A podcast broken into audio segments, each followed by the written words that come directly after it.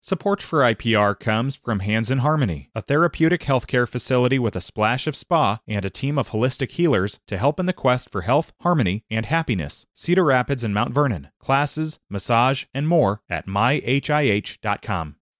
It's River to River from IPR News. I'm Ben Kieffer. A little later in the hour, a conversation with the author of a new book about the nationwide housing crisis.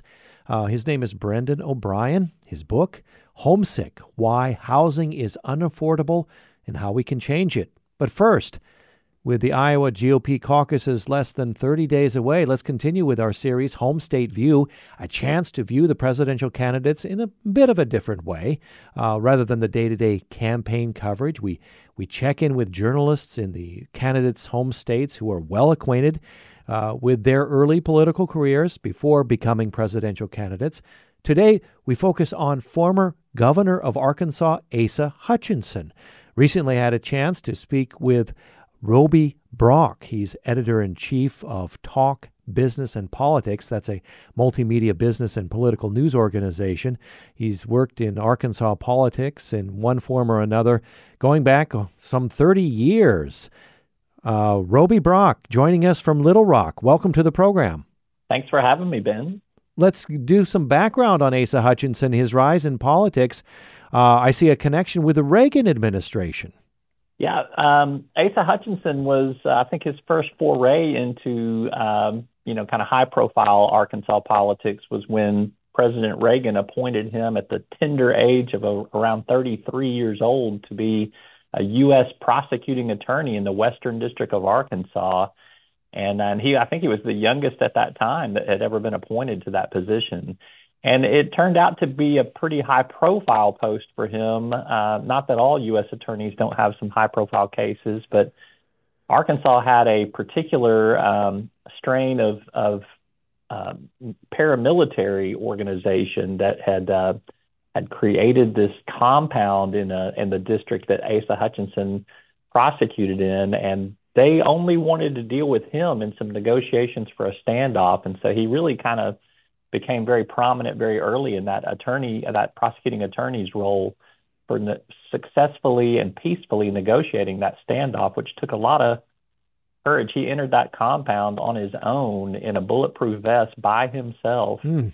um, and with the entire compound being surrounded by the U.S. military, other aspects of the federal government, and a, a ton of uh, state government uh, law enforcement. Uh, and after about three days of negotiations, off and on, he he wound up working it out, brought everybody out peacefully, and wound up prosecuting them successfully as well. So it was a really big feather in his cap mm-hmm. early in his career. Let's jump forward to how Asa Hutchinson figures into the story of how Arkansas shifted from a Democratic state to a Republican state. How did this happen? Well, he became active in Republican Party politics after that high profile uh, standoff and that stint as a U.S. prosecutor that I mentioned. Arkansas at that time, back in the late 80s and throughout the 90s, was very dominated by Democratic politics. Bill Clinton was obviously a huge presence on the scene, um, and that was on the heels of the great Dale Bumpers and uh, David Pryor and uh, many other kind of notables from um, previous years. And so Asa was kind of often the uh, sacrificial lamb for the Republicans when they needed a governor's candidate, when they needed a U.S. Senate mm. candidate, when they needed an attorney general candidate. And he ran unsuccess- unsuccessfully, I think, four times before he got elected to Congress uh, in a, a conservative district in the northwest corner of the state. But um, but as party chairman, he advocated for a two-party state. And as uh, a candidate, he was often on the ballot, you know, expressing some pretty Republican and conservative views that just did not align at the time with the Democratic stronghold on the state. And so he, he often got beat badly in those races before he was elected governor. Yeah. And what finally made the difference? Did the, the state's politics change or did he change? Uh, I would safely say that Asa Hutchinson did not change. And he liked to use that line when he campaigned a lot. I haven't changed, but the state of Arkansas has. Um, he ran for governor in 2006 against a very popular Democrat, kind of the last of the Clinton Democrats, a guy named Mike Be- Mike Beebe, who was universally loved among Republicans, Democrats, and Independents. he lost that race uh, handily. And then when Mike Beebe's eight years were up, Asa ran again. And I think a lot of people were not, uh, at least Republicans, were a little nonplussed about his uh, candidacy at the time, but he really did a great job of kind of mobilizing uh, a good message on tax cuts. And at that time that he was running in 2014, Arkansas had really shifted over about the last two election cycles from being a, a Democrat dominated state to a very competitive Republican state. I just think that the national tailwinds of what had been happening across the South for a few decades finally caught up to Arkansas. Obama was president, so there was not a big, strong connection uh, with that Democratic Party machine in Arkansas. The Clinton influence had waned over time. And so I think what you saw happen in a lot of other southern states with Republicans gaining more and more control started to finally happen in 2010, 2012.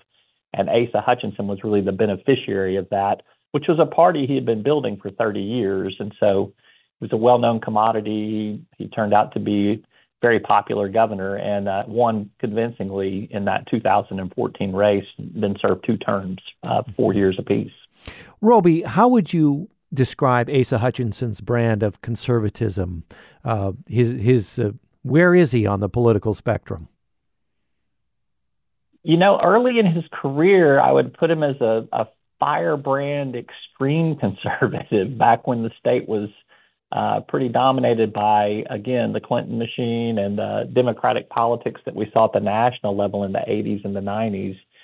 Um, but I, I would say that when he started campaigning for governor, and particularly the way he governed for his eight years in office, I, I saw a real pragmatic conservatism in Asa Hutchinson. He did not bend on issues that he is staunchly um, ha- has strong positions on. For instance, the abortion issue. He he does not waver on that issue. He does not waver on the Second Amendment uh, and the the right to bear arms. But on a lot of other issues, I found him to be a very uh, solution oriented governor. He understood compromise. He found ways to work across party aisles. Uh, he even had divisions within his own Republican Party that he had to navigate. I thought he did a pretty deft job as um, as governor in in being a guy that could bring a lot of different voices to the table, hammer out some solutions. One of his most favorite things to do is to create a task force for things. We used to joke about that a lot. There would always be a task force for something uh, that caused a lot of problems. But what that did was it, it allowed some time to let some of the pressure blow off on some particularly hot topics and allowed some people to come together and fashion some solutions that had a little bit of everybody's, you know, fingerprints on it. And I think that was a very successful blueprint for him in governing, whether it was tax cuts or health care, uh, navigating the COVID 19 pandemic, um, a variety of other issues. Yeah. How did Arkansans view his leadership during the pandemic? Uh, I think it was pretty favorable. We did a we do a lot of political polling in our state, and his his favorable uh, numbers remained extremely high. I mean, we either saw high 50s uh, to mid and sometimes upper 60s with his approval rating. What I found very interesting during that time, and, and just for a little bit of background for your listeners, he he would hold a daily press conference those first, gosh, almost for more than a year. I think there was almost a daily weekday press conference where he would roll out the numbers, what they're doing, bring in different experts to really explain things to people why they were making some of the decisions they were making. Um, but we found in our polling that he remained popular with Republicans, you know, 60 to 70 percent range.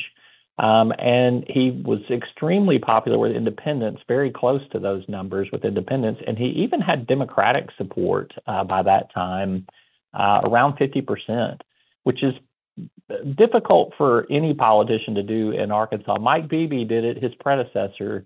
Uh, they were really, um, you know, all, not mirror images of each other, but they were very close in terms of their centrist kind of nature. I, I thought that Asa Hutchinson, you know, kind of earned some of his popularity by being a pragmatic conservative and and really just finding some common sense ways to navigate that pandemic in a way that made people comfortable and in a way that communicated to people uh, in a way that they understood what was going on. There was not a lot of secrecy. There was a lot of transparency. Yes, his politics have not, though, according to polling, not really connected with Iowans. He's been polling consistently around 1%. We have less than 30 days before the uh, caucuses here. What is your view on why he's been unable to, again, according to polling, unable to gain traction here in this state? I think that his the the proverbial lane that he's trying to you know drive in is the anti-Trump uh, anti-Trump lane, and right now Republican primary politics are still very dominated by Donald Trump in a you know variety of ways, and I just don't think that Asa Hutchinson has been the messenger uh, nor has he had the profile, the money has not made the debate stage enough to be able to project that image of I'm I'm a different candidate than what you have in this choice of Donald Trump over here. He hasn't had the the platform to be able to project what it is that he wants to do as president and how he wants to be different than the front runner. Um, and and I think that's been his biggest holdback. We've had others in, in that polling range drop out of the race, um, which begs the question why Asa Hutchinson may still be in this race. Thoughts there? That's a good question. I've asked him that question a few times. And uh, I think that uh, number one, I think he probably wants to make sure that there's going to be a choice on the ballot. Um, he can be a little stubborn like that sometimes, and I don't think there's anything wrong with that.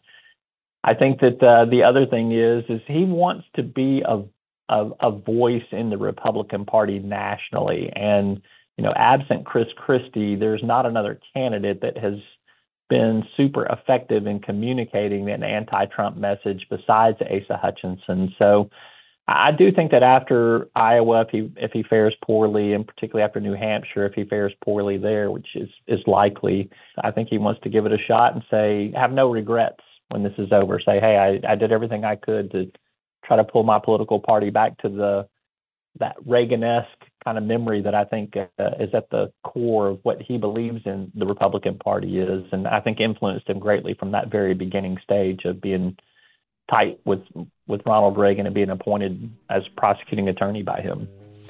A home state view um, of the former governor of Arkansas, given to us by Roby Brock, editor in chief of Talk Business and Politics, uh, joining us from Little Rock. We appreciate your view. Roby, take care. Thank you, Ben. Thanks for having me. Coming up after a short break, a conversation with the author of a new book about the nationwide housing crisis. It's River to River. Support for IPR comes from Hands in Harmony, a therapeutic healthcare facility with a splash of spa and a team of holistic healers to help in the quest for health, harmony, and happiness. Cedar Rapids and Mount Vernon. Classes, massage, and more at myhih.com. This IPR podcast is supported by Cultivating Compassion, the Dr. Richard Deming Foundation, fostering causes that enrich the community, generate understanding, and cultivate compassion, including above and beyond cancer. It's River to River from IPR News. I'm Ben Kieffer. Affording a home to call your own. It's become a big issue, especially among younger generations of Americans. My guest for this portion of the program is uh, author Brendan O'Brien. Brendan grew up in Davenport. He has a new book out titled Homesick Why Housing is Unaffordable and How We Can Change It. I spoke with Brendan recently. Brendan, welcome to River to River. Thanks for having me. Uh, tell us a little bit more about your background here and why you decided to write a book about the housing crisis. Sure. So I grew up in Davenport, Iowa, and uh, spent all of my childhood went uh, went to college in Missouri, stayed in Minnesota for several years. So deep roots in the Midwest. Uh, the roots of homesick actually come from a trip I took with friends to New Orleans, and we were trying to get out of the Minnesota winter in February, and that seemed like a great spot to be. Mm-hmm. And we mm-hmm. rented an Airbnb, thinking we'd save some money, we could cook more meals, uh, and kind of be part of a neighborhood. And this was how long ago? That was in 2017. Mm-hmm. And uh, while we were there, uh, on the same block where we were renting the Airbnb, there was a sign that said "Neighbors, not Airbnbs." And that kind of planted a seed in my head uh, because we were renting an entire home short term rental. The house next door was an entire home short term rental. Uh, and then over the next few years, I worked for the Forest Service and Park Service out west. And I started a grad program in Flagstaff, Arizona in geography.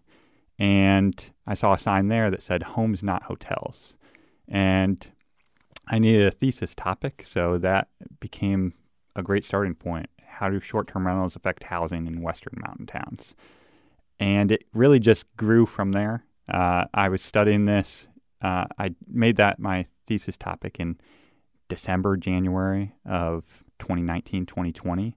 And then, as you know, COVID hit and the housing market really exploded. Mm-hmm. And it just became a much bigger topic, uh, much bigger than just a thesis. Yeah, and so short-term rentals uh, play a role in this. Um, but in, having read your book, it it precedes. Um, well, I guess the problem precedes COVID, which you mentioned. Um, so, talk a little bit about because you're speaking to a number of being heard by a number of people who have their homes. Mhm. Um, you know, they're of a generation, perhaps uh, much different circumstances, and they could have a starter home and then progress uh, from there. So, how would you describe the magnitude of the crisis, and who in particular is it impacting right now? Yeah, there's a there's a lot to talk about there. um, so it's a it's a huge crisis because we realize on a fundamental level that housing determines so much of our daily lives, of our health, of where our kids go to school, of our access to uh, nature, and uh, access to economic opportunities. And so, when you have a home that's interconnected to all these spaces, you have all those things. When you don't, or when you have an unstable home, or you're chronically unhoused, uh, you're uh, paying way more than uh, what experts say that you should. Suddenly, you have much less uh, time and energy to devote to the things that really matter. And uh, as far as who's most affected by it, it depends on what aspect you're talking about. Uh, when it t- comes to buying a home, that's still far and away what people associate with the American dream, putting that in quotes, Mhm. uh, and uh, success in our society. And I would argue there's problems with that. But before getting into that, that's really the uh, way that we become stable in our society. We only have two options, which are, renting and uh, homeownership, largely in our society. And in other countries, renters are much more protected. Uh, but in our country, uh, homeownership is much more stable. And young people today can't get into home ownership. Uh, I have a lot of uh, I I guide trips out in Flagstaff, and people will sometimes say, "Oh, I've heard that young people uh, like renting," and my response is kind of, "Well, I've heard that that's our only option, so we might as well like renting."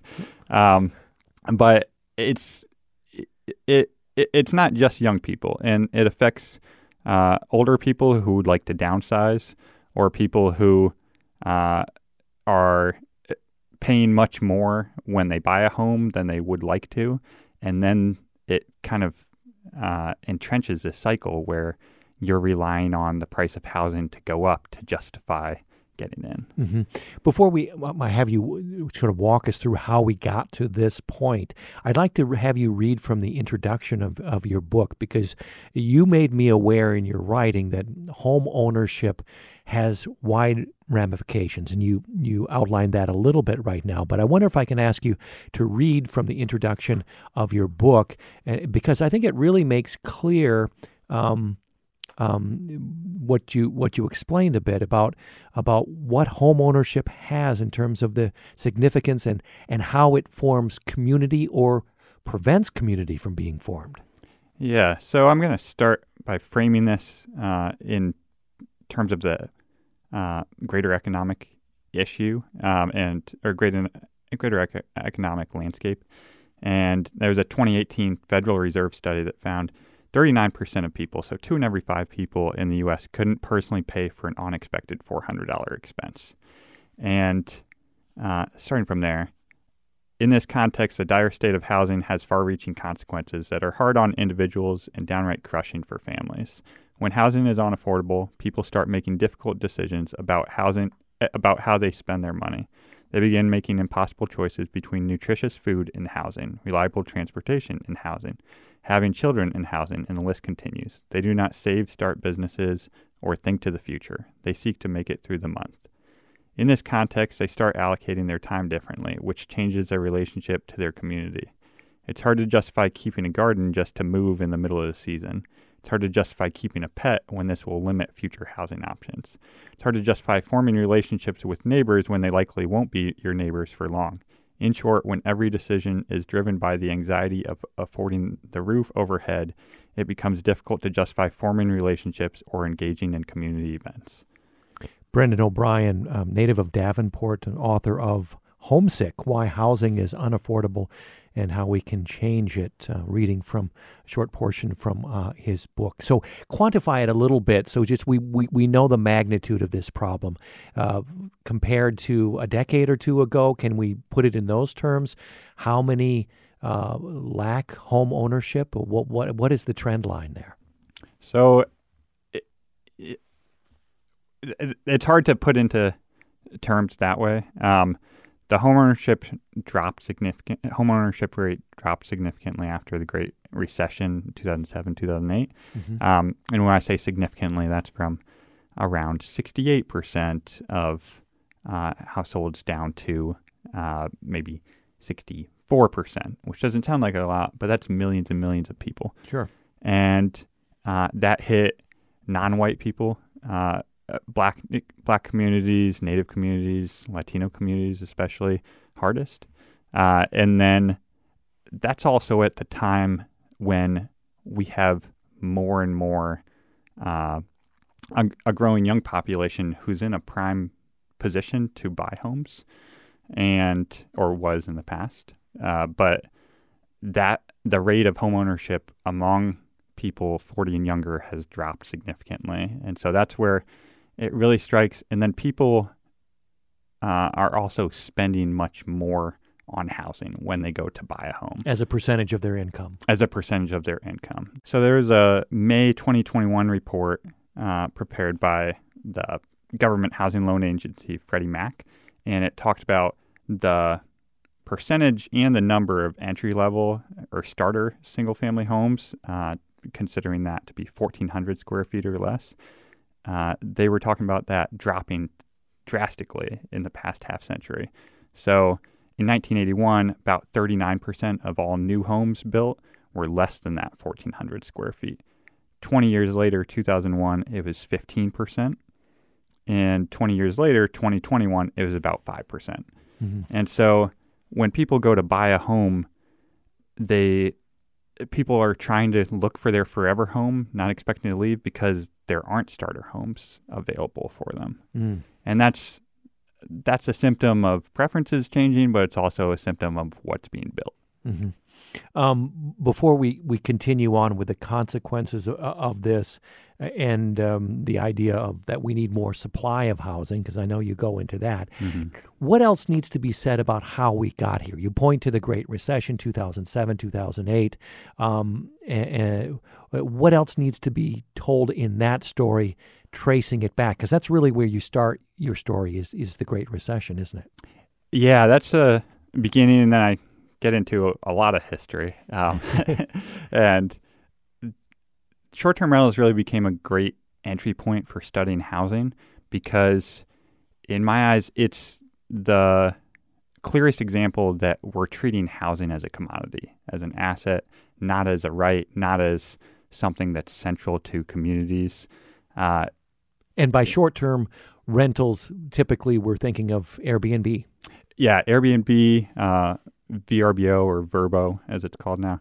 Um, and those have really taken over. And it's a lot of people still see that as, uh, oh, renting out a room when uh, in in your house. So it's just something that's not being used uh, now being put to use, mm-hmm. Uh, rented out for less than thirty days. Uh, but it's actually much different. So especially in places uh, it like I was studying. So I studied Flagstaff, Arizona, St. George, Utah, Bozeman, Montana. It's the entire home, and it's for most of the year. So these aren't uh, homes that are being offered up temporarily. They're uh, or by someone who's uh, gone for the weekend and lives there primarily. These are investment properties. These are second homes or third homes. A commodity. A commodity. Yeah. And uh, it's an admission that the price of housing isn't affordable to one person. So you have to split it up over the course of a month to a lot of different people uh, who are spending their money differently. Uh, but it really gets into something much larger where uh, it's this theme that we've had throughout U.S. history of outsiders with more money or perceived to have more money being able to come in and disrupt an existing community. And that connects to gentrification, that connects go- going way back to colonization. Uh, there are clear differences between short term rentals and the themes that I just mentioned, but the logic is still the same. Whoever has the most money has access to the place, no matter how stable and thriving that community was. Uh, Brendan, you you um, um, in, in, researching this book uh, and talking with government officials uh, throughout the country in in the researching this book, you write that they repeated the same talking point that housing's unaffordable because there's not enough supply. And um, you push back on this notion uh, of simply building more units to, to solve the affordability problem. Explain why simply creating more housing won't solve the problem. If you have a, uh, a need, uh, you have more demand than you have supply, increase the supply, and that should solve it. But mm-hmm. not in this case. Why not?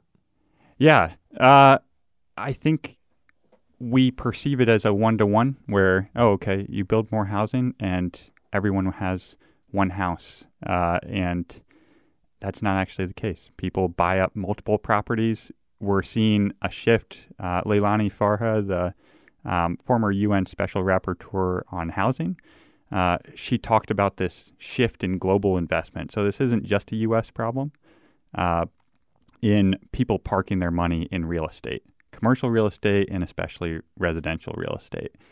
And I think that that makes it really clear that um, we don't just need to change our zoning rules.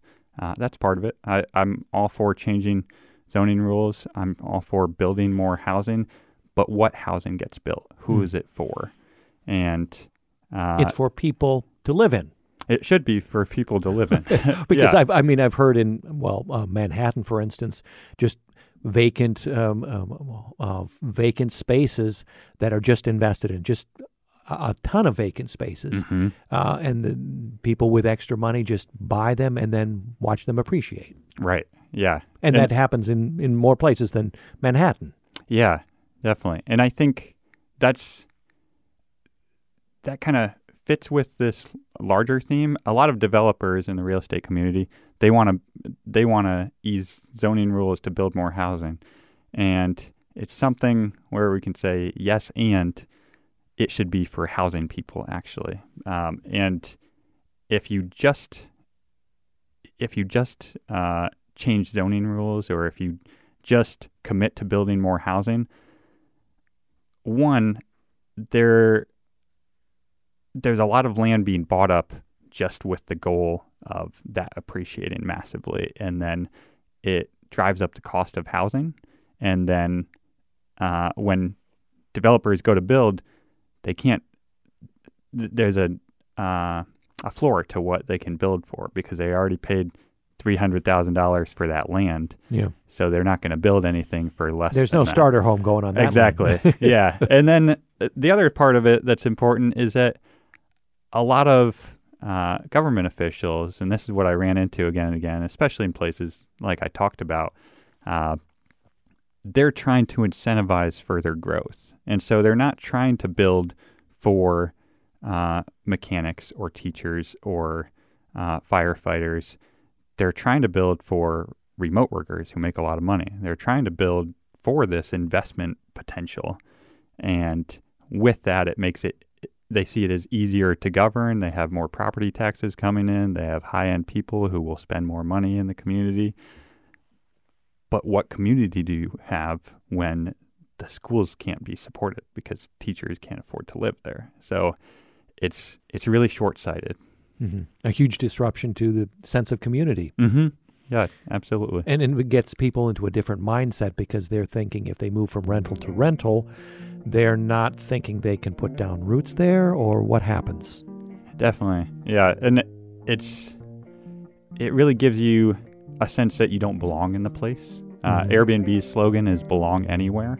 And uh, that was, that, I always understood that as a business slogan. Belong anywhere uh, you should support our business. You can come in here, but belong anywhere if you have the money. And increasingly, I see governments kind of taking that same logic where they're rolling out the red carpet for anyone to come move there as long as they have the money. Coming up, we focus on the nationwide housing crisis. My guest is Brendan O'Brien. He's author of the new book, Homesick Why Housing is Unaffordable and How We Can Change It. Back in just a moment. I'm Ben Kieffer. It's River to River from IPR News. This IPR podcast is supported by Cultivating Compassion, the Dr. Richard Deming Foundation, fostering causes that enrich the community, generate understanding, and cultivate compassion, including above and beyond cancer. And we're back with more of River to River from IPR News. I'm Ben Kieffer. Let's get back to my recent conversation with Brendan O'Brien, author of the book Homesick. Brendan, you grew up in, in Davenport, in the Quad Cities, uh, and in many parts of Iowa. Our reputation here is that we have fairly low cost housing. Uh, how is this housing crisis, uh, which you focused on um, by looking at a lot of Western uh, cities playing out here in Iowa in the Midwest. Any differently? Yeah, definitely. I think uh, it depends on where you're talking about. Uh, so there are a lot of rural areas that really have a housing crisis uh, where even though cost of living might be cheap uh, and housing might be cheap, incomes are also much lower. And so there's there are websites up. It's called there's one that's really common uh, called MakeMyMove.org, and they there are small towns that are trying to incentivize remote workers to move there, and I think that's great in a sense of trying to bring more people in, uh, but it can easily cross over where suddenly you're incentivizing people who can pay more in housing. Uh, and then also, uh, a place like Davenport, I never thought of Davenport as having uh, a housing a housing crisis or affordability crisis. Um, but the building collapse that happened in downtown Davenport made national news. Uh, it was primarily geared toward low low income residents. Many of those low income residents were paying eight hundred dollars a month, and it's a cost that's far beyond that 30% of their income that the Department of Housing and Urban Development recommends. And uh, it kind of gets into something that James Baldwin used to say that anyone who knows the cost, anyone who has experienced poverty knows that it's incredibly expensive to be poor. Hmm. And uh, it's kind of counterintuitive, but you end up spending so much more of your income uh, toward those basic necessities when you are experiencing poverty. And so, even though it is much more affordable in Davenport, it's there's a lot of money to be made from uh, apartments geared toward low income people because they still have to live somewhere. And there's also a lot of money to be made in fast growing areas. So, uh, one of the things that I've seen in Davenport uh, is that there's this expansion out around Davenport and homes being put on the market for six hundred, seven hundred thousand dollars. And the question is, who's buying these homes? And I don't really have a clear answer to that because very few people living in Davenport, working on wages locally, can afford that price. And it incentivizes uh, local developers to build more properties like that and uh, disincentivizes building more starter homes. So, so, to tag on to that, who or what is to blame for all for this trend? There's there's a large concept uh, that's uh, brought up by Manuel Aalbers, um, and he talked talked about it in the Great Recession. He called it the financialization of home, and it really speaks to a larger issue in our society that whenever something is seen as a good investment, people seeing it strictly as an investment get in the game. So they start buying up land, they start uh, getting into real estate, uh, and you can apply this to healthcare, you can apply it to education. Whenever there's money to ma- be made and the market stays open to whoever puts down the most money, it's locals who end up losing again and again. Mm-hmm. Brendan, uh, your book also includes an examination of the social history of this country tied mm-hmm. up with housing, especially as it affects uh, Native American populations, black populations. Talk about that aspect as well. Yeah. So there's there's something that's really interesting in our society. Uh, people oftentimes will st- stick to party lines and say, "Oh, well, this all happened." When this politician got in or when this party got in. Mm-hmm. But we have this trend of continually excluding people. And then uh, something that uh, I can't remember her name right now, but a, a scholar and theorist terms predatory inclusion. And uh, for from 1930 until the 1960s, really 1970s and 80s, uh, non-white people were excluded from the Federal Housing Administration, excluded from gaining credit toward homeownership. The Federal Housing Administration gave out billions of dollars in loans toward homeownership. Less than 2% of those went to non white people. And so you really have this history that's built in. Uh, you can access uh, uh, what what's called redlining of who was given credit and where uh, you can see those digital maps and a lot of them still match what we have today of uh, the racial segregation in our societies. And that predatory inclusion, when it came to uh, the Great Recession and where banks were seeking out people for subprime mortgages and giving predatory rates to get them into homeownership, even though they couldn't afford it, even though it was going to go sky high in a number of years, those were in primarily black neighborhoods. Mm. And so it's a theme that we come back to again and again of who gets to belong. You you start telling this story. One starting point that you tell is is uh, as we mentioned before, uh, the Great Recession, two thousand eight, mm-hmm. two thousand seven. But we also have had the, the, pandemic now, mostly in our rearview mirror. Uh, to what degree is this housing crisis connected with the pandemic? Very connected.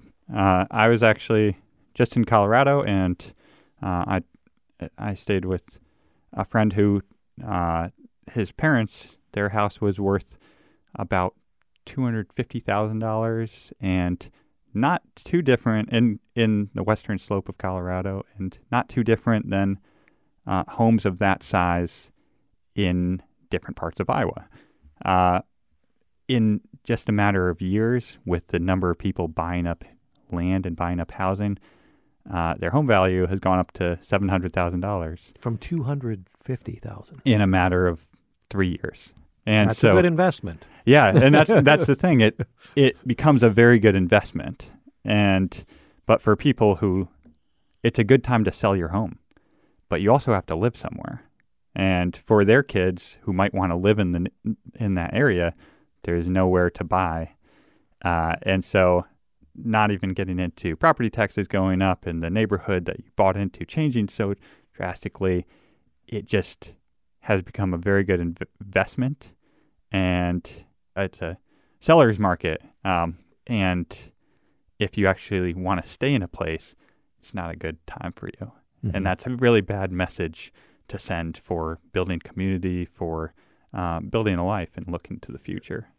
Homesick is the name of the book um, by Brendan O'Brien Why Housing is Unaffordable and How We Can Change It. Well, let's get to the, the, the last part of, uh, of your book, which looks at solutions. Um, community land trusts you have as one solution. So, um, what do you see as as solutions? Uh, I guess reversing this trend or making it more affordable across the country, also here in the Midwest. What needs to be done, in your opinion? Yeah, I, th- I think we there needs to be a real shift in how we view housing. Instead of seeing it as a commodity, we need to see it as a human right and as fundamental to uh, community, fundamental to how society really operates. Uh, in the past, that was reflected more so because you had to live closer to work. Um, but now uh, our labor force is increasingly put toward uh, toward leisure activities for a lot of people, and uh, there's what you could consider a lot of surplus labor, and uh, people are being seen as surplus, and that's why you're seeing uh, the amount of people who are unhoused. Uh, and I use that term directly to say that they're not without a home. It, they've been pushed out of housing. Uh, you're seeing that rise a lot in cities throughout the country. And I think you're going to continue to see it in places that are very affordable, seen as affordable right now. So this trend will continue unless something's done. Unless something's done. And I think uh, community land trusts are one model that already exists. What uh, is that? What are they? It's a model where the land is owned by an entity that doesn't want the price of housing to it doesn't want it to increase astronomically. And so that could be city government, that could be nonprofits, that could be neighborhood associations. Uh, but the idea is that the land is held in trust. And uh, when you buy a home on top of that, you buy it for a much lower cost. And so it's more affordable to begin with. If you were going to pe- spend 400,000, maybe you'll spend 250,000 to buy this home. And if you want to sell it, if you want to uh, pass it on to your kids, if you want to make improvements, you can do all those things. But the appreciation on the home is held in check. So if you have something like COVID, where the housing market goes up astronomically, way higher than uh, wages rise, the home is still kept at the rate where if a teacher could afford it before, a teacher can afford it after. Yeah. How politically feasible is a solution like that? Because so many in our country and in our politics believe in sort of laissez-faire. Um, let the market decide, and you know the marketplace knows best. Let's not put all these regulations on it. Yeah. Uh, first, I'd say that it's very feasible because it's already in existence throughout the country. Uh, it, they have it in Flagstaff, they have it in Bozeman, uh, it's in Georgia and Rhode Island and uh, Hawaii, Colorado, uh, Utah, all over the place.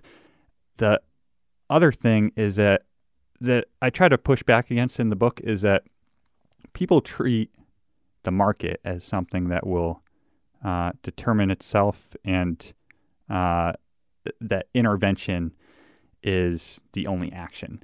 But when government doesn't do anything, that is in itself an action. And that's something. Inaction is an action. Is an action. It's a choice that we're making. Mm-hmm. And so uh, we've one prime example of that is uh, there was when people had their homes foreclosed, hundreds of thousands of homes foreclosed in the Great Recession. I keep, keep coming back to that, but you can come up to COVID as well. The Department of Housing and Urban Development, HUD, they put these homes up for auction and anyone could buy. And that was that was a choice that they made. They could have said, these are for people who want to afford a home, who will stay in that area, who will stay in that home. But what ended up happening is uh, private equity firms like Blackstone bought up these properties in tens and thousands, uh, uh, by by the tens of thousands, and they turned around, raised the price on them, and ended up renting them out to people again. So, which did, which didn't help um, our home ownership rate.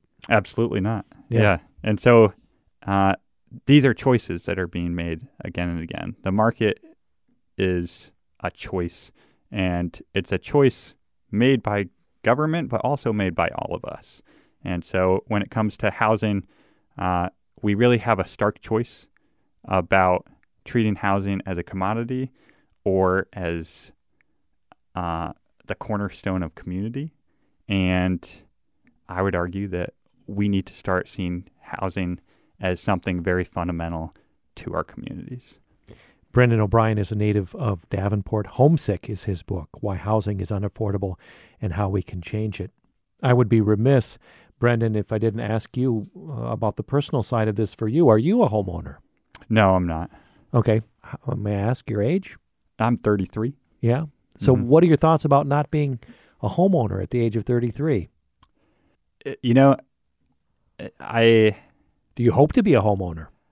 I want to be able to be secure in a place. And so if there was if community land trusts were available far and wide, uh, I, I I would love to live in a community land trust. I would love to be stable in a place. Um, and one thing with Flagstaff and different things is that even if when you treat yourself as just an individual and try to raise your wage and afford the cost of housing, I could double down and uh, get multiple jobs and make the right investments, maybe.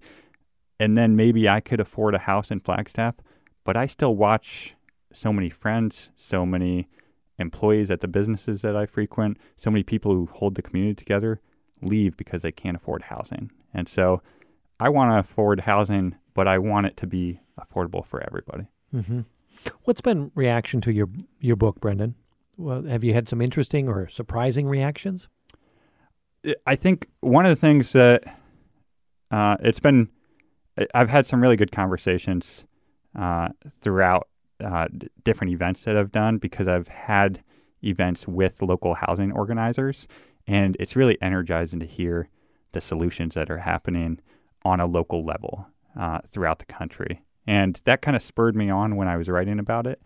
Uh, I was, uh, I talk about working on my thesis, which eventually expanded on to be the more narrative book. And I was in the attic of my place in Flagstaff. It was winter. Uh, I could stand up, and if I moved two feet to either side, I would hit my head on my ceiling. and so COVID was raging. So I was very driven by this topic, and everyone I kept talking to talked about housing issues. And so it really became a big motivating factor because this is, in many ways, the social and political issue of our times. Yeah.